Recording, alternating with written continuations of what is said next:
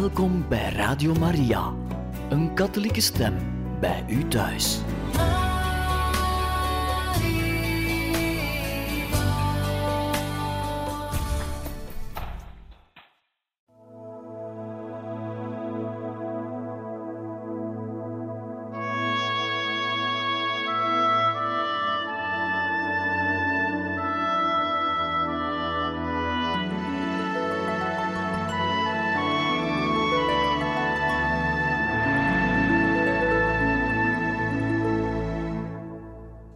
Beste luisteraars van Radio Maria. In dit programma lezen wij vandaag voor uit het boek Don Bosco van Teresio Bosco en we zijn gekomen bij het hoofdstuk 24, de koorts van 1848, bij het onderwerp De Constitutie wordt het statuut genoemd. In Turijn begint in 1848 een sfeer van oorlog die men heel nabij voelt. Iedereen praat over politiek, kritiek, plannen, proclamaties. De grote nieuwigheid zijn de liberale politieke kranten, die ten gevolge van de persvrijheid in aantal van maand tot maand toenemen en de publieke opinie diepgaand beïnvloeden. De jonge directeur van het blad Risorgimento op 15 december 1847 voor het eerst verschenen, was Camillo Benso di Cavour, de leider van de Liberalen. Op 1 januari verscheen La Concordia van de Democratische Linkse Volkspartij onder leiding van Valerio. Op 26 januari startte de Opinione van Durando en in juni de onstuimige en scherpe Gazzetta del Popolo van Boreto. In juli kwam de Conciliatore met als hoofdredacteur Canonic Gastaldi, de latere aartsbisschop van Turijn, en de Harmonia van Gustavo Cavour, de broer van Camillo, een uitgesproken katholiek blad. 30 januari. Het bericht kwam binnen dat koning Ferdinando in Napels de constitutie had toegestaan en dat in Milaan de algemene boycott tegen de Oostenrijkers was uitgebroken.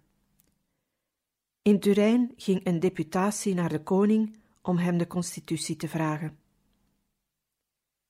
Na enkele beklemmende dagen denkt Carlo Alberto aan aftreden. Hij wil de eed die hij 25 jaar geleden voor Carlo Felice afgelegd heeft, niet breken. Maar erfprins Vittorio Emanuele is daar erg tegen. Zijn vader, die hem tot dan toe nooit een vinger naar de staatszaken had laten uitsteken, mag hem nu niet midden in de storm in de steek laten. Carlo Alberto roept de buitengewone kroonraad bijeen en verklaart daar bereid te zijn een ontwerpconstitutie, het statuut genoemd, waarin de godsdienst en de eer van de monarchie geëerbiedigd worden in overweging te nemen. Maar hij vraagt de deputatie elke massabetoging te voorkomen, omdat hij niet zal dulden dat er druk op hem wordt uitgeoefend. 10 februari. Pius IX richt in Rome een oproep tot het volk dat in grote beroering verkeert. Hij vraagt het geen hervormingen te eisen die hij toch niet kan toestaan, en besluit: Goede God, zegen Italië en help het de kostbare genade van het geloof te bewaren. De leiders van de publieke opinie willen in Pius IX een instrument tegen Oostenrijk blijven zien en spreken daarom niet over mogelijke hervormingen of over de genade van het geloof, maar verbreiden over heel Italië de woorden: Goede God, zegen Italië. Deze zin werd de liberale vlag en de oorlogskreet. Pius IX slaagt er niet in het misverstand uit de wereld te helpen. Misschien is dit het ogenblik waarop Don Bosco begon te twijfelen aan de neo-Welfische beweging en daarom ook afstand begon te nemen van de liberalen. In de volgende dagen bereikte Turijn het nieuwtje dat in Florence de constitutie toegestaan was op 17 februari en in Parijs de revolutie was uitgebroken op 23 februari. Er werd besloten op 27 februari een groot dankfeest voor het beloofde statuut te organiseren. De grote Piazza Vittorio was te klein voor de afgevaardigden uit alle hoeken van Piemonte, Ligurië, Sardinië en Savoie. Alle organisaties in Turijn werden verzocht massaal deel te nemen. Marquis Roberto d'Azeglio ging zelf naar Valdocco om Don Bosco met al zijn jongens uit te nodigen. Don Bosco en de markies tegenover elkaar. In zijn eigenhandig geschreven gedenkschriften geeft Don Bosco zijn gesprek met de markies weer. Waarschijnlijk zijn woord en wederwoord niet volkomen juist. Ze werden 25 jaar na de feiten opgeschreven. Maar volgens ons was dit gesprek erg belangrijk, omdat Don Bosco, die er na zoveel jaren weer aan terugdenkt, ons duidelijk maakt hoe hij indertijd over de politiek dacht. Wij geven daarom de essentiële delen van dat gesprek. Wij kregen een plaats aangewezen op de Piazza Vittorio naast allerlei andere organisaties, ongeacht naam, doel en aard. Wat te doen? Weigeren betekende zich tot vijand van Italië verklaren. Inwilligen betekende principes aanvaarden die in mijn ogen funeste gevolgen moesten hebben. De stad moet weten, zei markies Roberto d'Azeglio, dat uw werk niet afwijzend staat tegenover de moderne organisaties. Dat zal u ten goede komen. De aanbiedingen zullen toenemen. Het stadsbestuur en ik zullen royaler tegenover u worden. Meneer de markies, mijn systeem is mij van alle politiek afzijdig te houden, nooit voor, nooit tegen. Wat bent u van plan? Het kleine beetje dat in mijn macht ligt te doen voor de verwaarloosde jongens. Te proberen hen op te leiden tot goede christenen en tot eerlijke mensen in de maatschappij. U vergist zich. Als u aan die principes blijft vasthouden, zult u door iedereen in de steek gelaten worden. Don Bosco was precies van het tegendeel overtuigd. Hij zou in de steek gelaten zijn als hij zich met de politiek had bemoeid en heel zeker als hij de liberale gedragslijn had gevolgd. En Don Bosco voegt er bijna koppig aan toe: U kunt mij vragen voor elk werk waar een priester de liefde kan beoefenen, en ik ben bereid mij er totaal voor in te zetten. Maar nu en altijd wil ik buiten de politiek blijven. Een anticlericale uitbarsting. De optocht naar de Piazza Vittorio was indrukwekkend. Vijftigduizend personen defileerden voor de koning die te paard zat.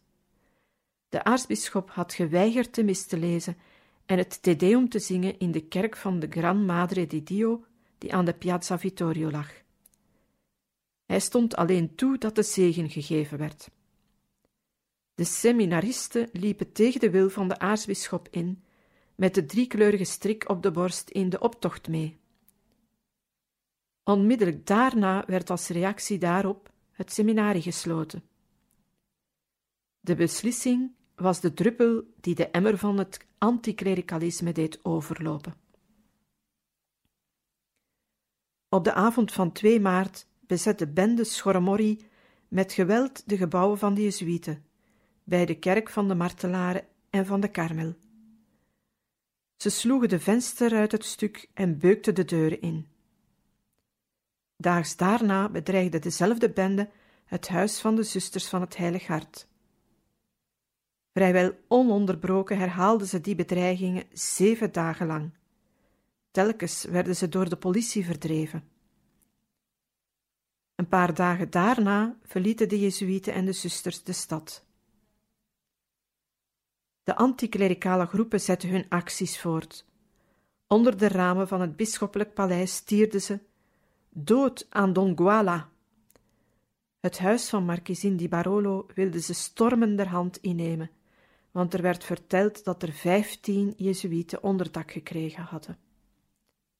4 maart. In de kroonraad ondertekende Carlo Alberto het statuut. De absolute macht van de koning was daarmee ten einde. Het parlementaire regime begon. Hoe paradoxaal ook, Turijn kende geen enthousiasme. De woedende opstootjes tegen de aartsbisschop, tegen de priesters en tegen de voorstanders van het absolutisme gingen door en namen in geweld toe. 8 maart. Om de orde in de stad te herstellen werd de burgerwacht opgericht. De inschrijving daarvoor was mogelijk op de Piazza San Carlo. In een paar uur lieten 500 burgers zich inschrijven. We onderbreken nu voor wat muziek.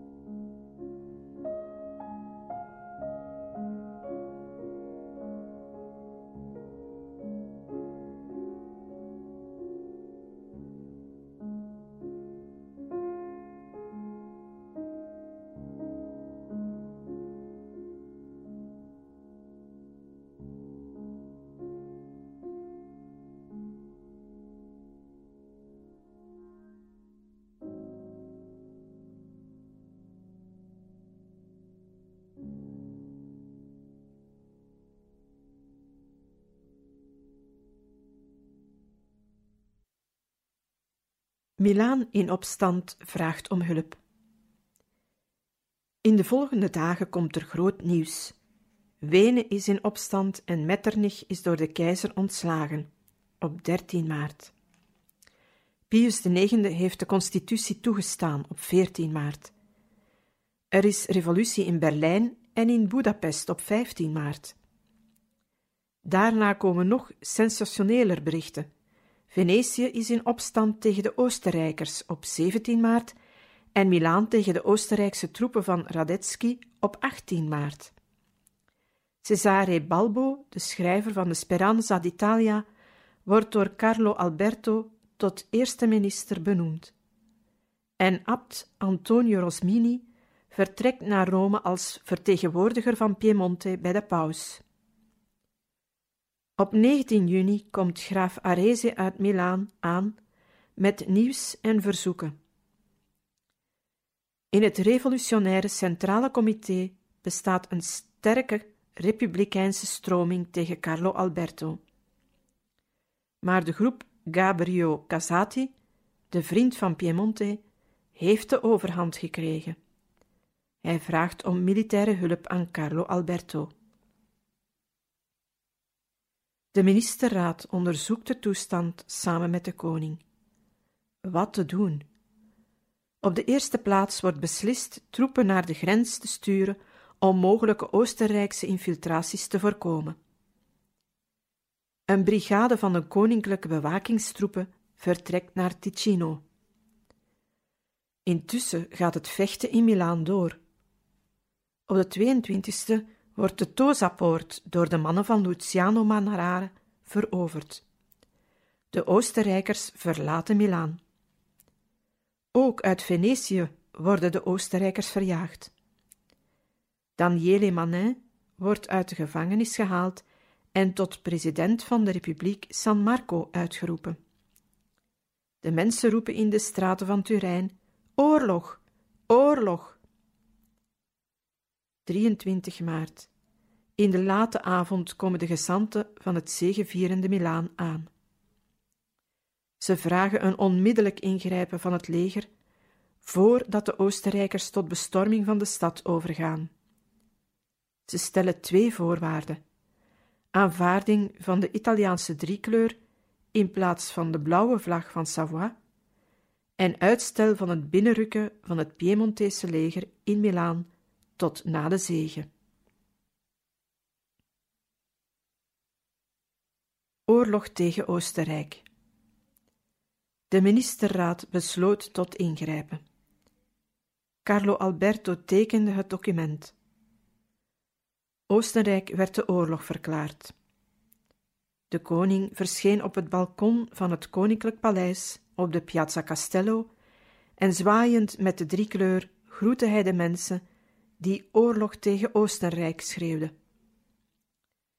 S'avonds bekende Carlo Alberto aan een vriend: Als ik de oorlog niet verklaard had, had ik de staat ten gronde gericht en was er revolutie gekomen.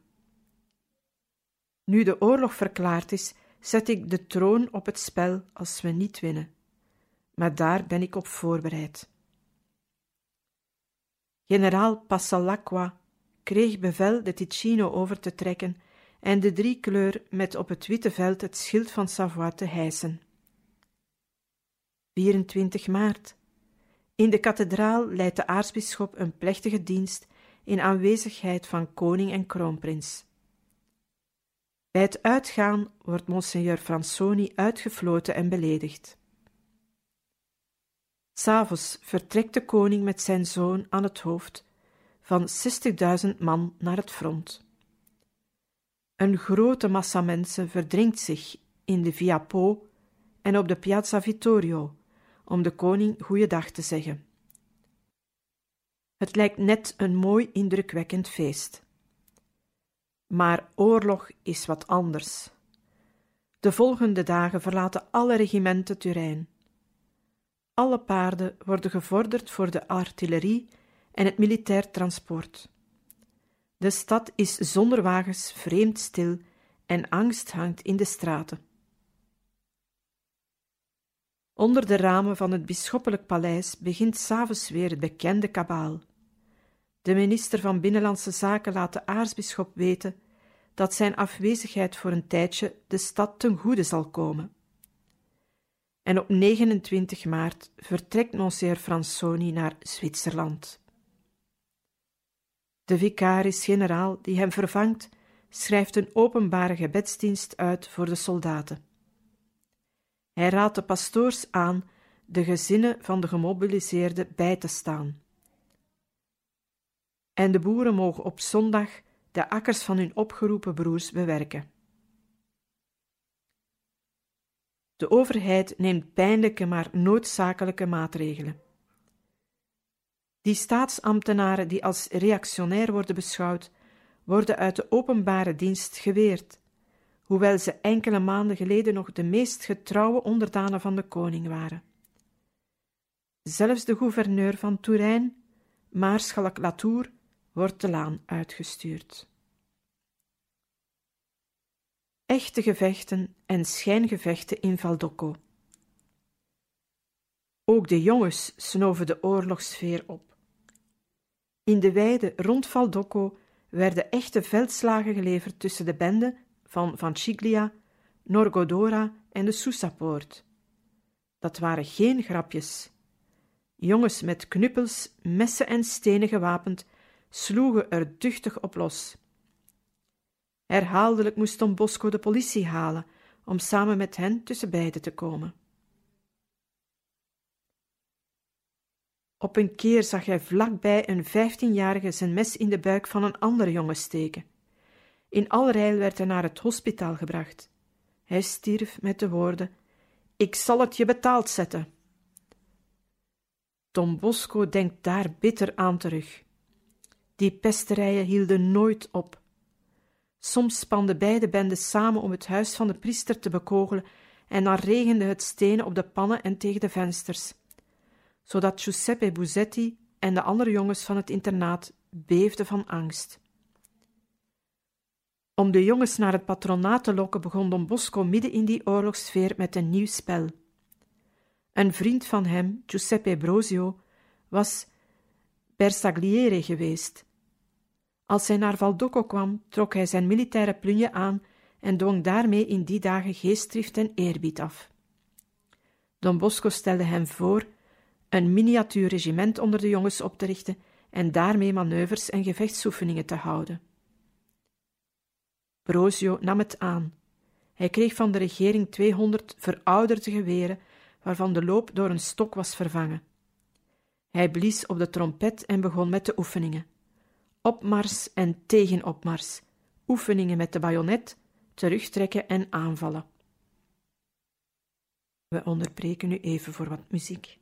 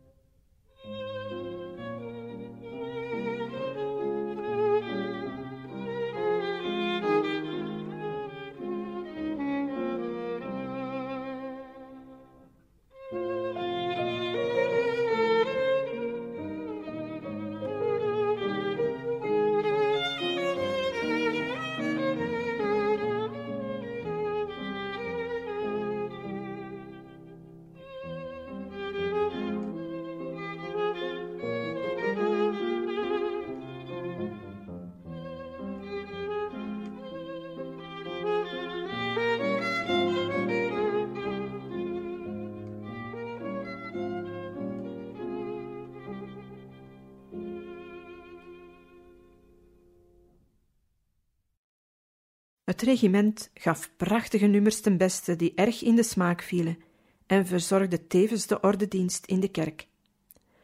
Toen eens op een zondagmiddag veel volk door het geschetter van de trompet aangetrokken, geestdriftig de manoeuvres bijwoonde, gebeurde bij een tegenaanval een ongelukje.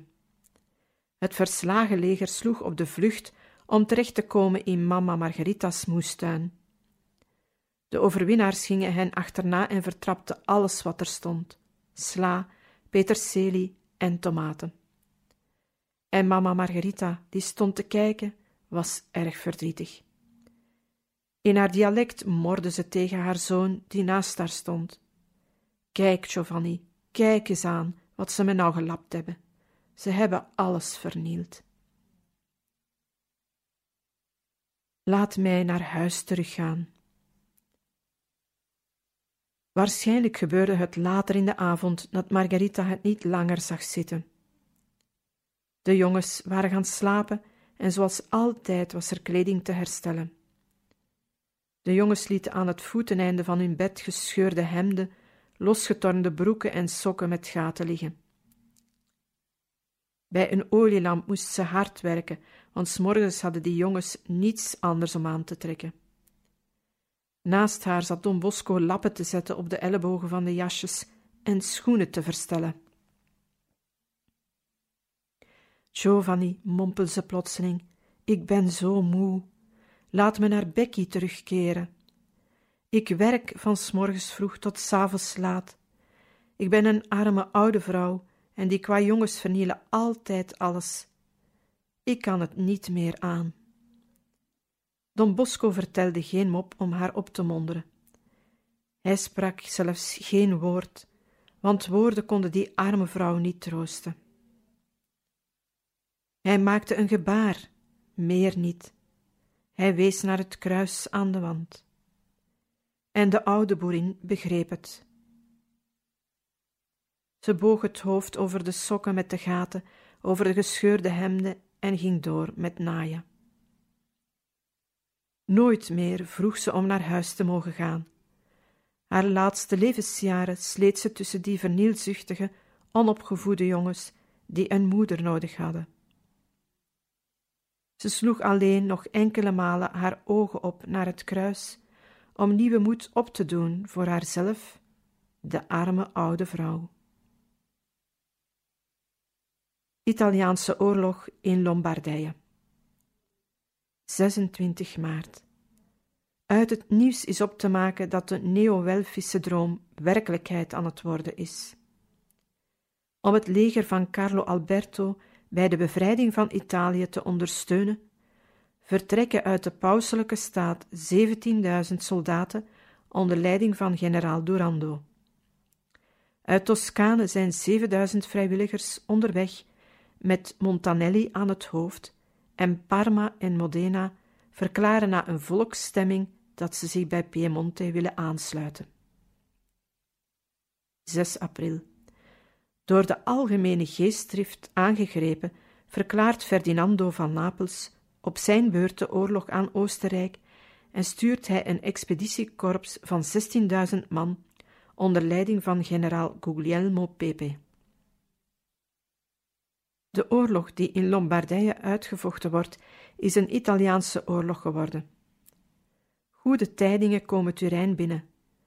Het leger behaalt zijn eerste overwinningen bij Monsambano en Goito op 8 en 9 april, en Garibaldi is met zijn Italiaans legioen uit Amerika vertrokken op 15 april. Op 27 april worden in Piemonte de eerste politieke verkiezingen gehouden om 204 afgevaardigden aan te wijzen. Gioberti wordt in Turijn gekozen en Cavour wordt verslagen. 30 april. Gioberti keert uit ballingschap terug en wordt in triomf ingehaald. Hij beschouwt zich als de man van de voorzienigheid. De Kamer van Volksvertegenwoordigers zetelt in de balzaal van het paleis Carignano. De Senaat in de grote Zwitserse zaal van het paleis Madama. Gioberti wordt tot voorzitter van de Kamer benoemd. De democratische linkerzijde wordt aangevoerd door de demagogen Valerio en Broferio en door Urbano Ratazzi. Ze begint Carlo Alberto aan te vallen en noemt hem een verrader. Ze vraagt herziening van de processen van 21 en 31. De linkse kranten zijn heftig, een weinig passende houding in oorlogstijd. Het hof schrikt. Koningin Adelaida, de dochter van een Oostenrijkse aartshertog, verbrandt haar privébriefwisseling. Carlo Alberto te Velde ergert zich zwaar. Maar de geestdrift en de opgewondenheid van de Italianen krijgen een koude douche. Hoofdstuk 25 De verwachtingen worden de bodem ingeslagen. Op 27 april kwam de gezant van koning Carlo Alberto, graaf Rignon, in Rome aan. Hij vroeg Pius IX om materiële en morele steun voor de oorlog. De paus antwoordde hem dat hij materieel reeds geholpen heeft door Durando met 17.000 soldaten naar de Po te zenden. Wat de morele kant van de zaak betrof, daarover wilde hij even nadenken. Als ik nog met Mastai kon ondertekenen, zou ik mijn pen pakken en was het zo opgelost, want ook ik ben Italiaan. Maar als paus moet ik met Pius IX tekenen en u weet ook dat het hoofd van de kerk de vrede moet dienen en niet de oorlog. Hij dacht twee dagen na. Twee dagen die zonder enig resultaat onder de microscoop van historici zijn gelegd. Tijdens die 48 uur kwamen rapporten uit Duitsland en Oostenrijk melden dat grote aantallen katholieken tegen de heilige stoel in opstand kwamen en dat er een schisma dreigde. Het einde van de onduidelijkheid. 29 april. In een toespraak tot de kardinalen verklaarde Pius IX dat zijn hervormingen niet door liberale bedoelingen waren ingegeven, maar alleen door menselijke en christelijke motieven. Het voorstel van een oorlog tegen de Germanen verontrustte hem zeer. Hij vroeg aan God geen oorlog, maar eendracht en vrede.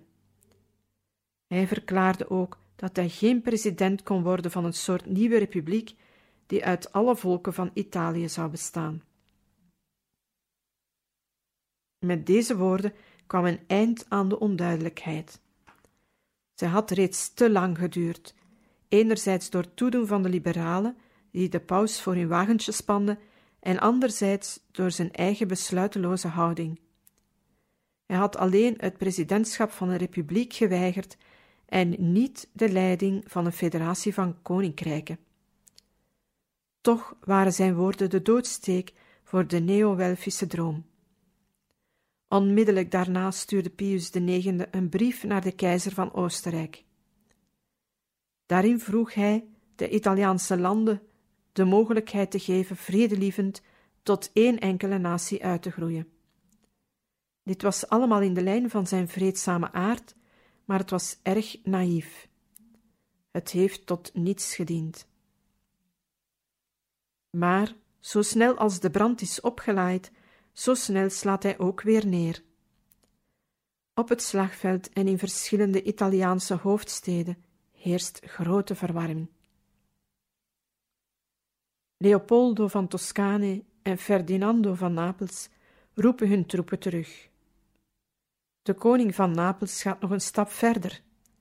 Door een staatsgreep die tot tragische botsingen tussen betogers en de openbare macht leidt, ontbindt hij op 15 mei het parlement. Napolitaanse strijdkrachten onder leiding van Pepe en pauselijke strijdkrachten onder leiding van Durando blijven bij Carlo Alberto als vrijwilligers, samen met de Toscaanse universiteitsstudenten. 30 mei is de laatste stralende dag voor Turijn. Er komt het goede bericht binnen van de overwinning bij Goito en van de overgave van Peschiera. De straten zijn vol vlaggen en de vensters verlicht. Er wordt geroepen: Leve Carlo Alberto, koning van Italië. Vlak erna komen de bittere dagen. Radetzky verovert Vicenza en bezet Padua, Treviso en Mestre. De oorlog begint zwaar te wegen op het leven in Turijn. De zaken lopen terug, er is geen geld in omloop, veel winkels zijn gesloten en er zijn veel werklozen. Schoenmakers en kleermakers organiseren stakingen omdat de lonen te laag zijn. Bovendien doet het alarmerende gerucht de ronde dat de hoofdstad naar Milaan verplaatst zal worden. Maar Turijn zonder hof, zonder administratieve diensten, betekent een half werkloze stad. En ook de eigenaars van huizen die de laatste jaren uit alle macht gebouwd hebben en alles bijeen onder een hypotheek van 637 miljoen gebukt gaan, leven nu in duizend angsten. We onderbreken nu even voor wat muziek.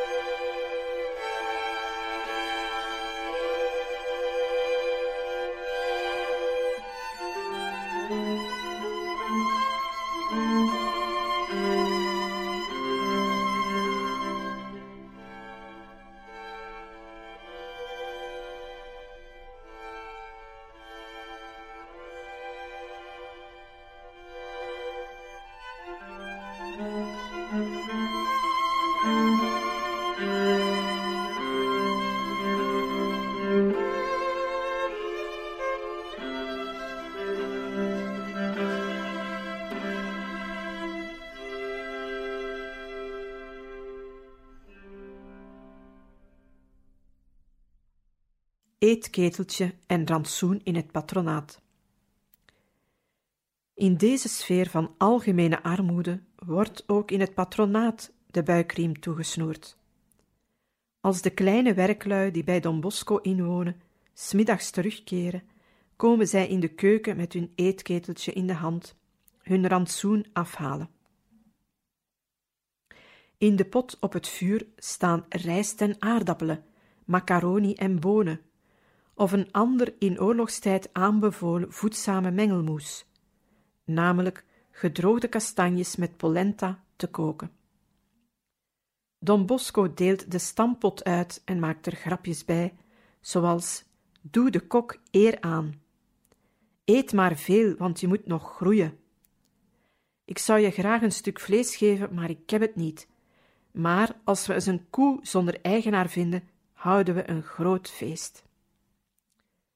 Fruit bestaat vaak uit een appel.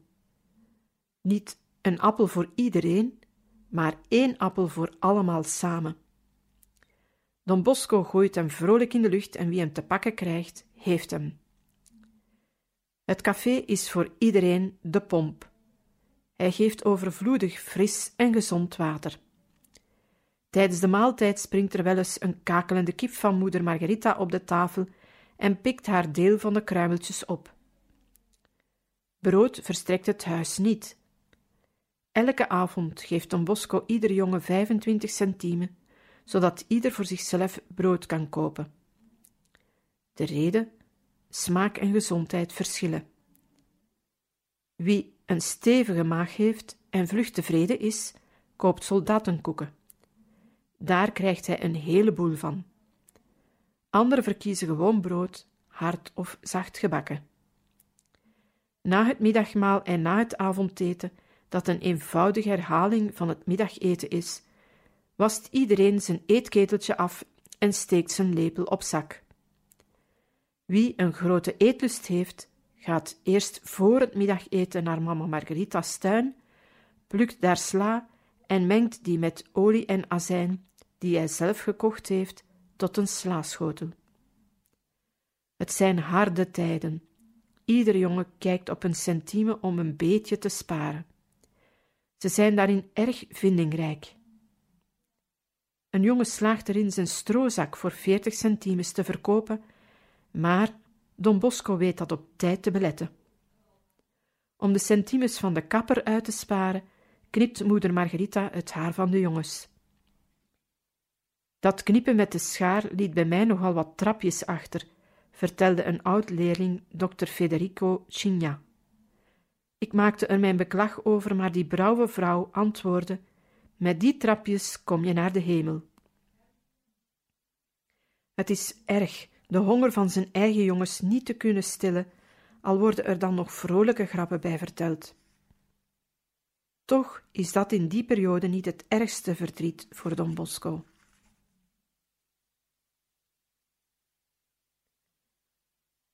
De trouw aan de paus en zijn gevolgen. Na de toespraak van Pius IX, zo schrijft Pietro Stella, konden tussen de leidende priesters van het jeugdwerk, Don Cocci en Don Ponti enerzijds, en Don Bosco anderzijds, ernstige spanningen niet uitblijven. Maar ze voelden allemaal aan dat de kerk in Turijn in een zeer delicate situatie verkeerde. Op dat ogenblik vonden vooral de patriotische priesters dat zij ten behoeve van de godsdienst het volk in zijn eenheidsstreven moesten volgen. Maar Don Bosco vond dat de trouw aan de paus op de eerste plaats kwam. De jongens die tot dan toe geroepen hadden: Leve Pius IX, liet hij voortaan roepen: Leve de paus. En zijn twijfel werd nog sterker door het optreden van de liberalen zelf. Nu, een eeuw nadien, weten wij door de geschiedschrijving dat de eenheid van Italië een grote vooruitgang was, maar ook dat ze zeker niet op de fijnste manier tot stand kwam. Het risorgimento kwam van de burgerij en van de middenstand. Slechts in een paar steden deed het gewone volk eraan mee. De plattelandsbevolking, die 70% van de hele bevolking uitmaakte, bleef afzijdig zo al niet vijandig. Don Bosco was een boer en voelde een instinctieve afkeer van die stromingen die door sluwe advocaten en intrigerende politici werden aangevoerd, en waarbij het gewone volk alleen werd opgeroepen om zijn bloed te vergieten op de slagvelden. In zijn ogen was oorlog een straf van God en een ramp voor de armen, niets anders. Misschien heeft Don Bosco door de zaken zo te bekijken blijk gegeven van een beperkte blik. Maar hij heeft ook laten zien ver in de toekomst te kunnen kijken. Vooral bij de opzet van zijn werk koos hij niet de band met de politieke partijen, maar wel de trouw aan de paus, waardoor zijn bescheiden patronaat tot een wereldcongregatie kon uitgroeien. Geschiedenis schrijven met indien of als is een hachelijke zaak. Maar wij zijn ervan overtuigd dat, als Don Bosco met zijn jongens de straat was opgegaan om er met de driekleur te gaan zwaaien, wij vandaag niet zouden praten over Don Bosco, maar over een brave pastoor uit de Turijnse periferie. Het vasthouden aan de trouw aan de paus heeft hem veel ellende bezorgd. Ondanks zijn verbod wisten twee priesters die bij hem in het patronaat werkten, de jongens met vlaggen en kokarden aan politieke betogingen te laten deelnemen. Hun preken werden opgewonden politieke vergaderingen en Don Bosco zag zich gedwongen tegen hen op te treden. In Valdocco ging het er nog erger aan toe. Een van Don Bosco's helpers hield een preek waarin vrijheid, emancipatie en onafhankelijkheid schering en inslag waren. Ik zat in de sacristie, schrijft Don Bosco, en brandde van ongeduld om aan die wantoestanden een einde te maken. Maar nauwelijks had hij de zegen gegeven, of de predikant nodigde de priesters en de jongens uit zich bij hem aan te sluiten. Ze hieven luidkeels nationale hymne aan, lieten de vlaggen wapperen en trokken in optocht naar de Monte dei Cappuccini. Daar werd de formele belofte afgelegd niet meer naar het patronaat te komen als ze er niet in nationale geest ontvangen werden. Don Lemoine schreef: Het patronaat bleef verscheidene weken bijna leeg. Van de vijfhonderd jongens vielen terug op een honderdtal. Geen van de priesters probeerde terug te komen. De jongens daarentegen boden hun verontschuldiging aan. Ze waren misleid geweest, maar ze beloofden opnieuw gehoorzaamheid en tucht. Maar ik bleef alleen, schreef Don Bosco bitter. Bijna vijfhonderd jongens en als enige helper af en toe Don Borel. Ik weet niet hoe ik het in die slopende drukte heb kunnen rooien. Don Lemoine voegt eraan toe dat de grootsten niet waren teruggekomen en dat de gemiddelde leeftijd van de jongens beduidend lager lag dan voordien. We beëindigen hier deze lezing uit het boek Don Bosco en gaan volgende keer verder met het hoofdstuk 25. De verwachtingen worden de bodem ingeslagen bij het onderwerp dramatische tijdingen. Dank u voor het luisteren.